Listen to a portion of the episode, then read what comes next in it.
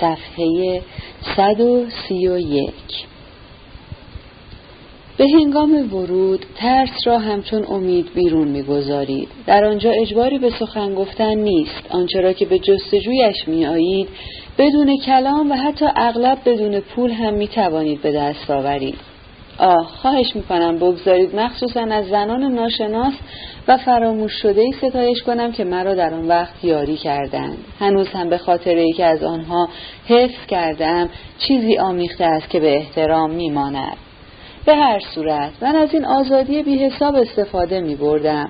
حتی من در مهمانخانه دیده شدم که در آنجا خود را به اصطلاح وقف گناه کرده بودم. با فاحشه ای جا افتاده و در همان حال با دختر جوانی از بهترین خانواده ها زندگی می کردم.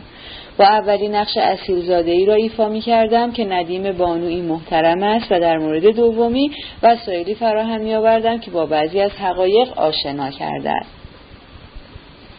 بعد وقتانه روسپی طبیعتی بورژوا معابانه داشت. بعد از آن راضی شد که خاطرات خود را برای روزنامه مذهبی که به افکار و عقاید خیلی متجدد میدان می‌داد بنویسد. دختر جوان نیز ازدواج کرد تا غریز افسار گسیخته خود را ارضا کند و برای مواهب ذاتی خود موارد استفاده ای بیابد همچنین از اینکه در این دوران در یک مجمع مردانه که اغلب مورد افترا واقع می‌شد مرا مانند یکی از اعضای خیش پذیرفته بودند احساس غرور بسیار می کردم. اما از این موضوع می گذرم. شما می دانید که حتی اشخاص خیلی باهوش از اینکه می توانند یک بطری بیشتر از پهلو دستی خود خالی کنند مباهات می عاقبت ممکن بود بتوانم در این عیش و عشرت سعادت بار روی آرامش و رهایی را ببینم. ولی در اینجا باز هم در وجود خیش به مانعی برخوردم. این مانع کبدم بود و احساس خستگی وحشتناکی که هنوز هم مرا ترک نکرده است. انسان می‌خواهد وانمود کند که فنا ناپذیر است و پس از چند هفته حتی مطمئن نیست که بتواند خود را تا فردا بکشاند تنها نتیجه که از این تجربه آید من شد این بود که وقتی از هنرنمایی های شبانه هم دست برداشتم زندگی به نظرم کمتر از گذشته تلخ و دردناک آمد خستگی در عین حال که جسمم را میفرسود بسیاری از لبه های تیز وجودم را هموار می کرد. هر افراطی نیروی زندگی و در نتیجه درد و رنج را کاهش می‌داد.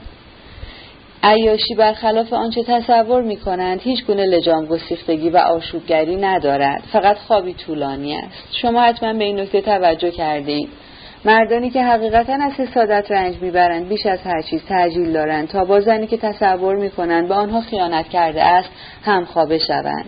البته می‌خواهند یک بار دیگر اطمینان یابند که گنج گرانبهایشان هنوز به آنها تعلق دارد. به اصطلاح می‌خواهند آن را تملک کنند. ولی این هم هست که بلافاصله پس از آن کمتر احساس حسادت می کنند. حسادت جسمانی مولود قوه تخیل و در این حال نتیجه قضاوت شخص نسبت به خیشتن است. انسان افکار رزیلانه ای را که خود در چنین شرایطی داشته است به رقیب نسبت می دهد. خوشبختانه افراد در کامجویی تخیل را همچون نیروی قضاوت ضعیف می کند. آنگاه درد و رنج همراه نیروی مردانگی به خواب می رود و خواب هر دو به یک اندازه می پاید. بنابراین همین دلایل نوجوانان را با نخستین معشوقه استراب مابد طبیعی را از دست می دهند و بعضی از ازدواجها که عیاشی های رسمیت یافتهاند در این حال تابوت یک نواق برای جسارت و ابداع می گردند. بله دوست عزیز ازدواج بورژوایی مردم ما را دچار تناسانی و رخوت کرده است و به زودی وطن ما را به پرتگاه نابودی خواهد کشاند قلوب می‌کنم. نه ولی از موضوع اصلی دور شدم. فقط می‌خواستم به شما بگویم که از عیش و نوش مفرت این چند ماهه چه ترفی بربستم. من در میان نوعی مه زندگی می‌کردم که صدای خنده در آن خاموش می‌شد. به حدی که در آخر دیگر آن را نمیشنیدم. بی علاقگی و بی قیدی که به همین زودی در من جای بزرگی را فرا گرفته بود دیگر مقاومتی نمی‌دید و بر تسلب خود میافزود. دیگر هیجانی حس نمی کردم خلقی متعادل داشتم یا بهتر بگویم اصلا خلقی نداشتم. ریه های مسلول با خشک شدن شفا مییابند و صاحب خوشبخت خود را اندک اندک دچار خفگی می کنند به همین ترتیب درمانی که من برای خودم یافته بودم وجودم را به نابودی می کشند. هنوز از حرفم گذران می کردم اگرچه شهرتم بر اثر زبان درازی هایم لطمه بسیار دیده بود و بینظمی زندگیم اشتغال منظم به حرفم را به خطر انداخته بود. با این همه توجه به این نکته جالب است که مرا برای افرادکاری های شبانه کمتر سرزنش می‌کردند تا برای تحریکات زبانیم اینکه گاهی در خطابه های هم البته فقط در کلام به خداوند استناد می کردم موجب بیاعتمادی موکلانم می شد لابد می که قادر متعال نتواند به خوبی وکیلی که در عرصه قانون یک تازه است از منافع آنان دفاع کند. فقط یک قدم مانده بود تا موکلانم نتیجه بگیرند که من لابد در مواقع بی اطلاعی به اهدیت توسل می جویم. موکلانم این یک قدم را برداشتند و بیش از پیش از تعدادشان کاسته شد. هنوز هر چند گاه یک بار و هر بار دیرتر از دفعه پیش دفاعی را بر عهده می گرفتم. حتی گاهی با فراموش کردن این نکته که دیگر به آنچه می گویم عقیده ندارم خوب دفاع می کردم. آهنگ صدایم مرا به دنبال خود می‌کشید و من در پی آن می‌رفتم. بیان که چون روزگار گذشته حقیقتا اوج بگیرم کمی از سطح زمین فراتر می‌رفتم. به اصطلاح نزدیک زمین پرواز می‌کردم. بالاخره بیرون از حرفهام اشخاص معدودی را می‌دیدم. تهمانده غمانگیزی را که از یکی دو رابطه کسالت آور به جا مانده بود حفظ می‌کردم. حتی گاه می‌شد که شبهایی را در رفاقت محض بیان که به شهوت آمیخته شود بگذرانم. با این تفاوت که چون به ملال خو گرفته بودم با آنچه برایم می‌گفتند به زحمت گوش می‌دادم. کمی فربه شده بودم و توانستم بالاخره به خود بقبولانم که بحران به آخر رسیده است. تنها کاری که داشتم این بود که به انتظار پیری بمانم مزاله یک روز که یکی از رفیقه هایم را به مسافرتی دعوت کرده بودم بیان که به او بگویم که بدین طریق مداوایم را جشن می‌گیرم.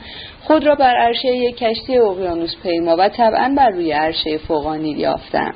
ناگهان در وسط اقیانوس که به رنگ آهن در آمده بود نقطه سیاهی مشاهده کردم. رنگ روی برگرداندم و قلبم شروع به تپیدن کرد. وقتی خود را وادار کردم که از نو به آنجا نگاه کنم نقطه سیاه ناپدید شده بود. خواستم فریاد بزنم ابلهانه کمک بطلبم که دوباره آن را دیدم. یکی از آن تخت پاره هایی بود که کشتی ها در پشت سر خود بر جای می‌گذارند. منزلک من نتوانسته بودم تا به دیدن آن را بیاورم. فورا به فکر غریقی افتاده بودم. آنگاه بدون احساس تقیان همچنان که آدمی تسلیم اندیشه ای می شود که با حقیقت آن از مدتها پیش آشناست فهمیدم آن فریاد که سالها پیش در پشت سر من بر روی رود سن تنین انداخته بود قطع نشده است بلکه همراه رودخانه به سوی آبهای دریای مانش ره سپرده و از طریق پهنه نامحدود اقیانوس جهان را پیموده و آنجا انتظار مرا میکشیده تا روزی که با او روبرو شده است. این را هم فهمیدم که او همچنان بر روی دریاها و رودخانه ها و خلاصه در هر جایی که از آب تلخ تعمید من نشانی داشته باشد به انتظار من خواهد ماند. به من بگویید مگر ما اینجا بر روی آب نیستیم. بر روی آبی هموار یک نواخ بی پایان که کرانه های خود را با کرانه های زمین در هم میآمیزد.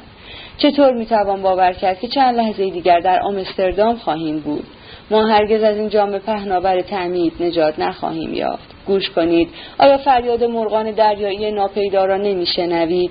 اگر به سوی ما فریاد می‌کشند ما را به چه کار می‌خوانند؟ ولی اینها همان مرغانند که آن روز روی اقیانوس اطلس فریاد میکشیدند مرا میخواندند. همان روزی که من به طور یقین فهمیدم که شفا نیافتم که هنوز هم در این دام گرفتارم و باید با آن بسازم. زندگی افتخارآمیز تمام شد.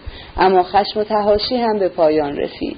میبایست سر تسلیم فرود آورم و به مجرمیت خیش اعتراف کنم. میبایست در فراموش خانه زیست. راست است. شما آن دخمه را که به شکل حفره زیرزمینی میساختند و در قرون وسطا فراموش خانه مینامیدند نمی‌شناسید. معمولا شما را برای همه عمر در آنجا فراموش می‌کردند. و چه تمایز این دخمه از دخمه های دیگر در اندازه های ماهرانه آن بود. ارتفاعش آنقدر نبود که زندانی بتواند بایستد. ارزش هم آنقدر نبود که بتواند بخوابد. میبایست از ایستادن و خفتن دست بشوید و به حال خمیده زندگی کند.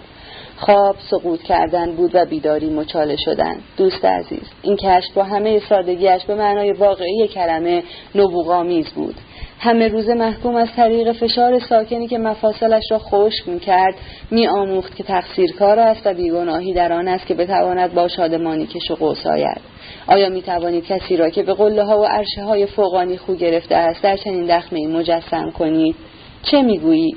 می‌گویید که می‌توان در چنین دخمه زندگی کرد و بیگناه بود. احتمالش کم است بسیار کم است و الا پای استدلال من لنگ می شود اینکه بیگناه مجبور شود که با پشت خمیده زندگی کند فرضیه ای است که من یک لحظه هم حاضر نیستم آن را مورد بررسی قرار دهم. به علاوه ما نمی‌توانیم بیگناهی هیچ کس را تایید کنیم در صورتی که می‌توانیم به طور قطع مجرمیت همه کس را مسلم بدانیم. هر انسان گواهی است بر جنایت همه انسانهای دیگر. این است ایمان من و امیدواری من. باور کنید ادیان از لحظه که دم از اخلاق می‌زنند و با صدور فرمان تهدید می‌کنند به خطا می‌روند. برای خلق مجرمیت و مکافات احتیاجی به وجود خداوند نیست. هم نوعان ما با کمک خود ما برای این کار کفایت می کند شما از روز داوری الهی سخن می گویید اجازه بدهید که با کلال احترام به این حرف بخندم. من بدون ترس و تزلزل در انتظار آن روزم. من چیزی را دیدم که به مراتب از آن سخت تر است. من داوری آدمیان را دیدم. برای اینها قرائن مخففه وجود ندارد. حتی نیت خیر به پای جنایت گذاشته می شود لاقل شما درباره قفس تفندازی که در همین اواخر ملتی آن را ابدا کرد تا ثابت کند که از همه ملل روی زمین بزرگتر از چیزی شنیده اید.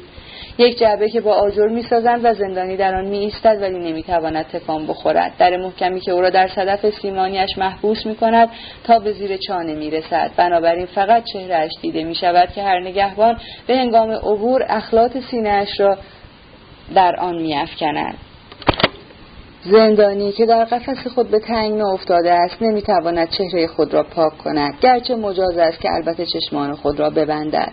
بسیار خوب دوست من. این از ابداعات انسان هاست. آنها برای خلق این شاهکار کوچک نیازی به خدا نداشتند. خب پس تنها فایده خداوند باید این باشد که بیگناهی را تضمین کند و من مذهب را بیشتر به صورت تشکیلات مفصلی می‌بینم که کارش شستن و سفید کردن است. به علاوه همینطور هم بوده است. منتها برای مدتی کوتاه یعنی فقط سه سال و تازه اسمش مذهب هم نبوده.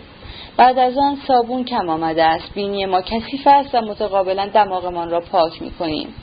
همه نادان و ابلهیم همه تنبیه شده ایم. بر خود آب دهان بیافکنیم و به پیش به سوی فراموشخانه بشتابیم. تا ببینیم چه کس زودتر آب دهان میافکند. همین. دوست عزیز می‌خواهم راز بزرگی را برایتان فاش کنم. در انتظار داوری روز قیامت نماییم. این داوری همه روز روی می‌دهد. نه چیز مهمی نیست. من در این رطوبت لعنتی کمی میلرزم. وانگهی دیگر رسیدیم. همینجاست. اول شما بفرمایید. ولی خواهش می‌کنم باز هم کمی بمانید و مرا همراهی کنید. حرفم تمام نشده است باید ادامه دهم. همین ادامه دادن دشوار است. راستی می‌دانید که برای چه او را مصلوب کردند؟ همان کسی را که شما شاید در این لحظه درباره او میاندیشید؟ خب دلایل بسیاری برای این کار وجود داشت. برای کشتن انسان همیشه دلایلی وجود دارد. اما به عکس توجیه زندگی او غیر ممکن است. برای همین است که جنایت همیشه و بیگناهی فقط گاهی برای دفاع از خود وکلایی مییابد. ولی در کنار دلایلی که در طی دو هزار سال به این خوبی برای ما اقامه کردند برای آن احتضار موهش دلیل بزرگی وجود دارد و من نمی‌دانم چرا آن را به این دقت از ما پنهان می‌کنند. دلیل حقیقی این است که او خود می‌دانسته است که کاملا بیگناه نیست. گیریم که در مورد جنایتی که او را بدان متهم می‌کردند گناهکار نبود ولی جنایات دیگری مرتکب شده بود ولو اینکه خود نمی‌دانست چیست. وانگهی آیا نمی‌دانست؟ آخر او خود سرمنشأ امر بود. حتما درباره کشتار بعضی بیگناهان چیزی شنیده بود. یعنی فرزندان یهود که قتل عام شدند و حالان که او را پدر و مادرش در جایی مطمئن پنهان کرده بودند. آنها برای چه مردند؟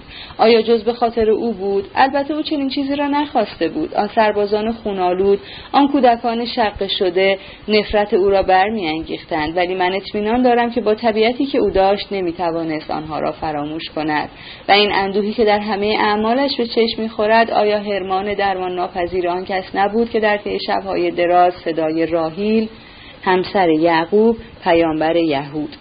را میشنید که بر کودکانش میگریست و از هر تسلایی سر باز می‌زد.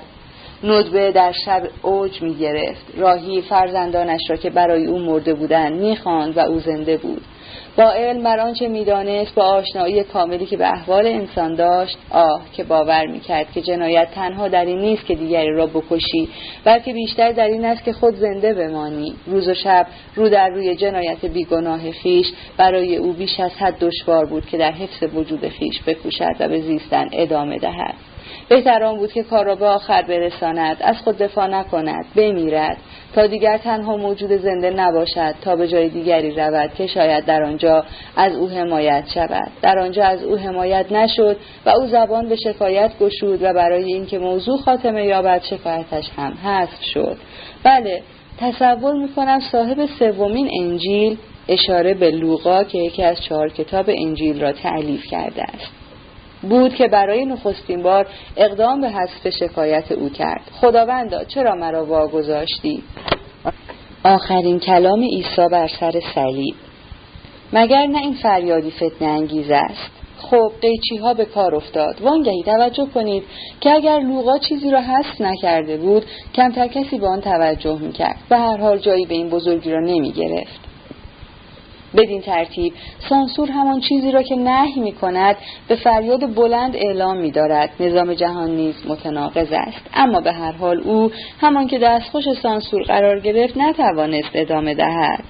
و من و من می‌دانم دوست عزیز که چه می‌گویم. زمانی بود که نمی‌دانستم چگونه خود را از این لحظه به لحظه بعد برسانم. بله می‌توان در این جهان جنگ کرد. ادای عشق را درآورد. هم نوع خود را شکنجه داد. در روزنامه ها خودی نمود. یا ساده تر از اینها در حال بافتن از همسایه خود بد گفت. اما در پاره موارد ادامه دادن فقط ادامه دادن مافوق قدرت بشر است. و او مافوق بشر نبود. این را باور کنید. درد احتضار خود را فریاد کشید و برای همین است که من او را دوست دارم. آن دوست عزیزی را که ندانسته مرد. بعد وقتی اینجاست که ما را تنها گذاشت تا هرچه باداباد ادامه دهیم. حتی اگر در فراموش خانه لانه کنیم و آنچه را که او می‌دانست ما هم به نوبه خود بدانیم اما نتوانیم کاری را که او کرد بکنیم و همچون او بمیریم. البته سعی کردند که از مرگ او کمی کمک بگیرند. آخر گفتن این کلام دال بر نبوغ نبود. شما چندان جلوه ای ندارید. خب این واقعیت است. پس به شرح و تفصیل نمی پردازیم یک بار روی صلیب تمامش می کنیم ولی حالا بسیارند کسانی که بر سر صلیب می روند فقط برای اینکه از فاصله دورتر مردم آنها را ببینند. حتی اگر برای این کار باید کسی را که از مدتها پیش در آنجا مانده است اندکی لگد مال کنند. بسیار کسان تصمیم گرفتند که از سخاوت صرف نظر کنند تا به احسان بپردازند. آه از این بیعدالتی. این بیعدالتی که در حق او روا داشتند و دل مرا از درد به هم می فشارد. شروع شد. باز هم به سرم زد. گویی در دادگاه خطاب دفاعیه می‌خوانم. مرا ببخشید. بدانید که من هم دلایلی دارم. مثلا چند کوچه آن سوتر موزه است که آن را عیسی مسیح در زیر شیروانی مینامند. در آن زمان اموات را به جای زیرزمین در زیر شیروانی جای می‌دادند. چاره چه بود؟ در اینجا تقیان آب زیر زمین ها را فرا می‌گیرد. ولی خیالتان آسوده باشد. امروزه عیسی آنها نه در زیر شیروانی و نه در زیر زمین است. آنها او را بر نیمکت قضات در عمق دل خود نشاندند و ضربه ها را فرود می آورند. مدام داوری می کنند. به نام او داوری می کنند.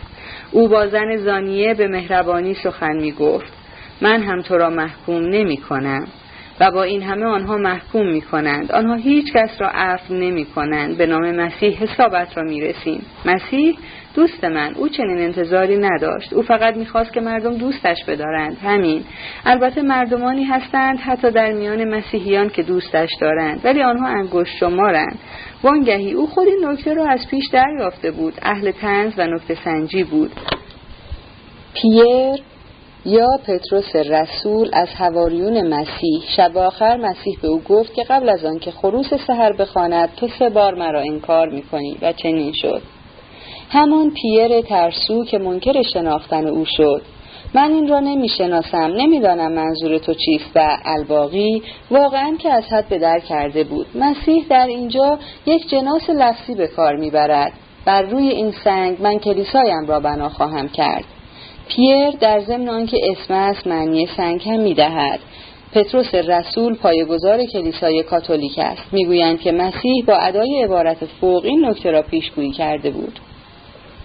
فکر نمی کنید که تنز از این بیشتر نمی شود. ولی نه آنها باز هم ذوق می کنند. دیدید؟ خودش گفت. واقعا هم خودش گفته بود. او به خوبی مسئله را می شناخت و بعد از آن برای همیشه رفت و آنها را باز گذاشت تا حکم دهند و محکوم کنند. به زبان حکم عفو و در دل رأی محکومیت بدهند. زیرا نمی توان گفت که دیگر ترحم وجود ندارد. نه خدای بزرگ.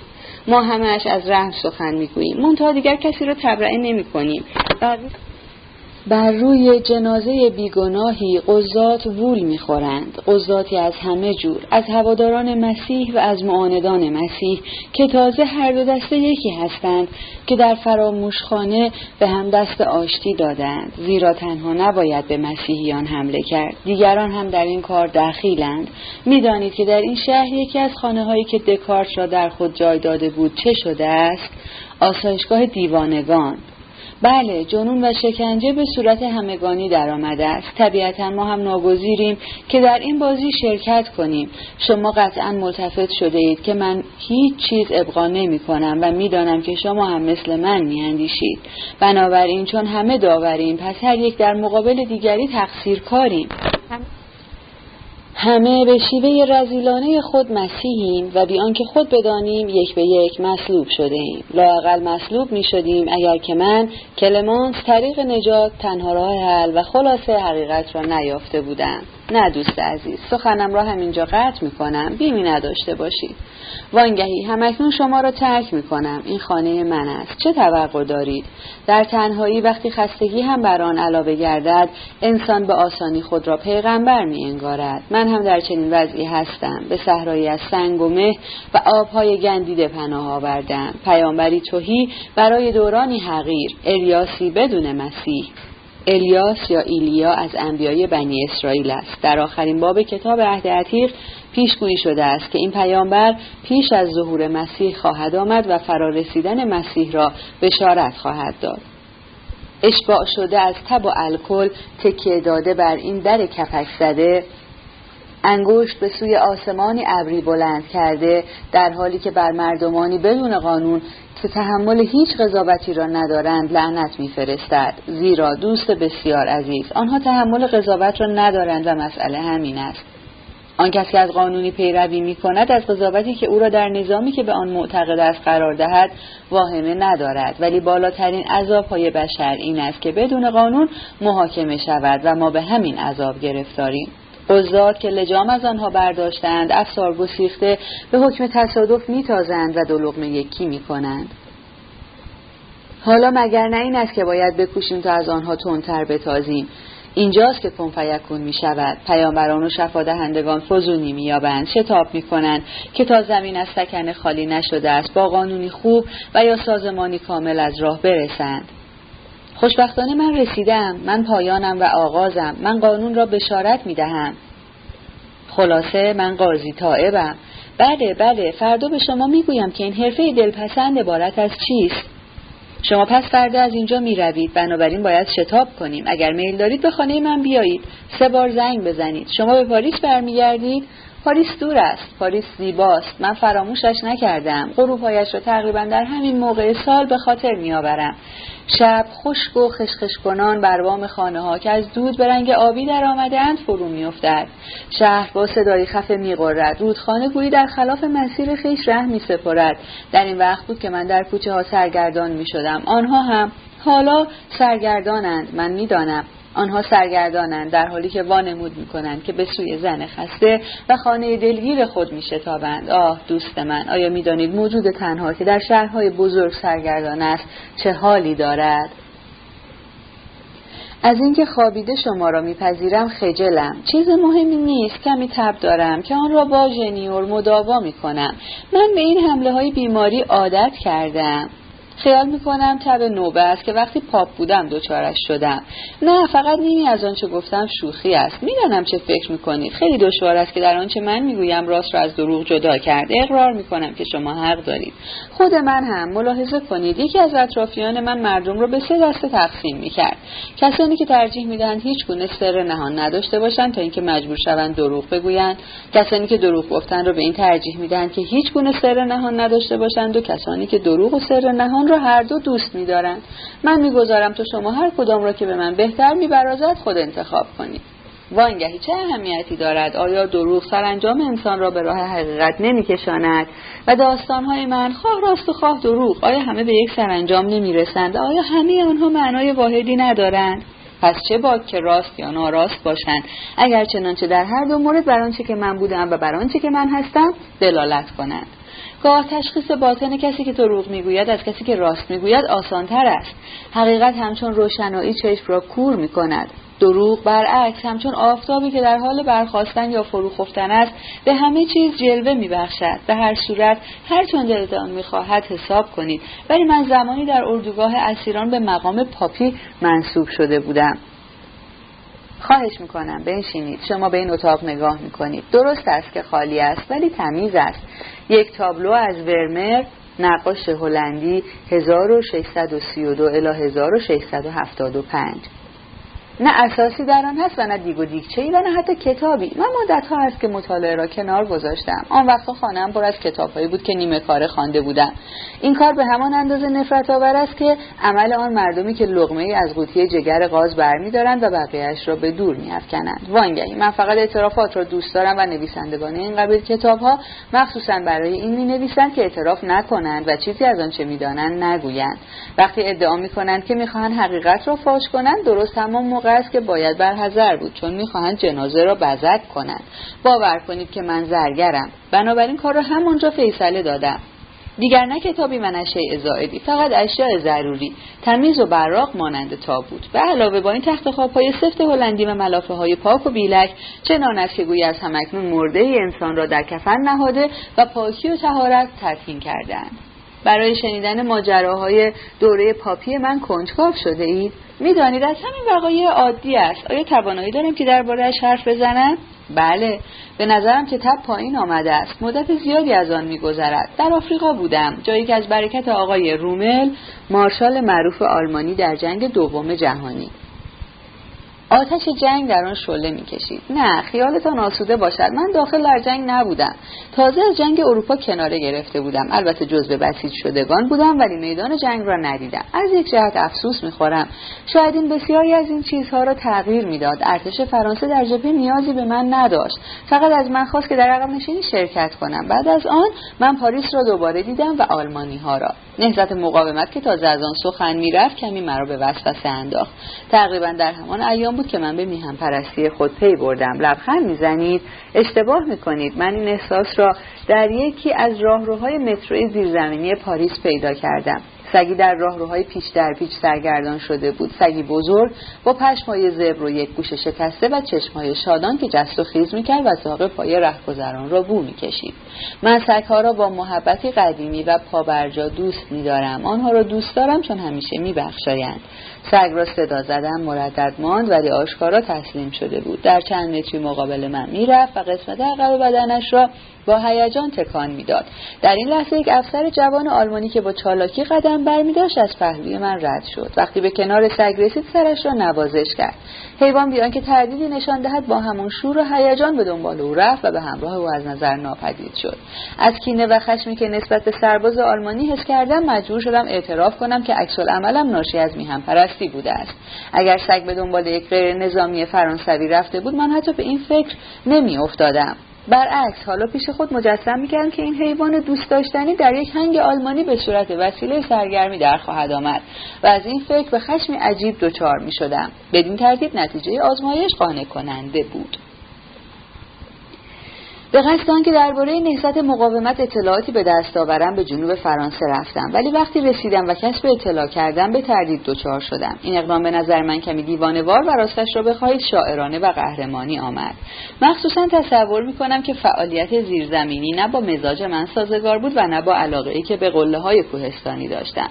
به نظرم می رسید که از من می‌خواهند تا در یک سردابه شبها و روزهای متوالی قالی ببافم. در انتظار آنکه موجوداتی خشن و وحشی بیایند و مرا از آنجا برانند و نخست آنچه را که رشته ام پنبه کنند و بعد مرا به درون سردابه دیگری بکشانند و تا سرحد مرگ کتک بزنند. من کسانی را که تن به این دلاوری اعماق زمین می‌دادند ستایش می‌کردم ولی نمی‌توانستم از آنان پیروی کنم. پس به آفریقای شمالی رفتم. با این نیت مبهم که خود را به لندن برسانم. ولی در آفریقا وضع روشن نبود.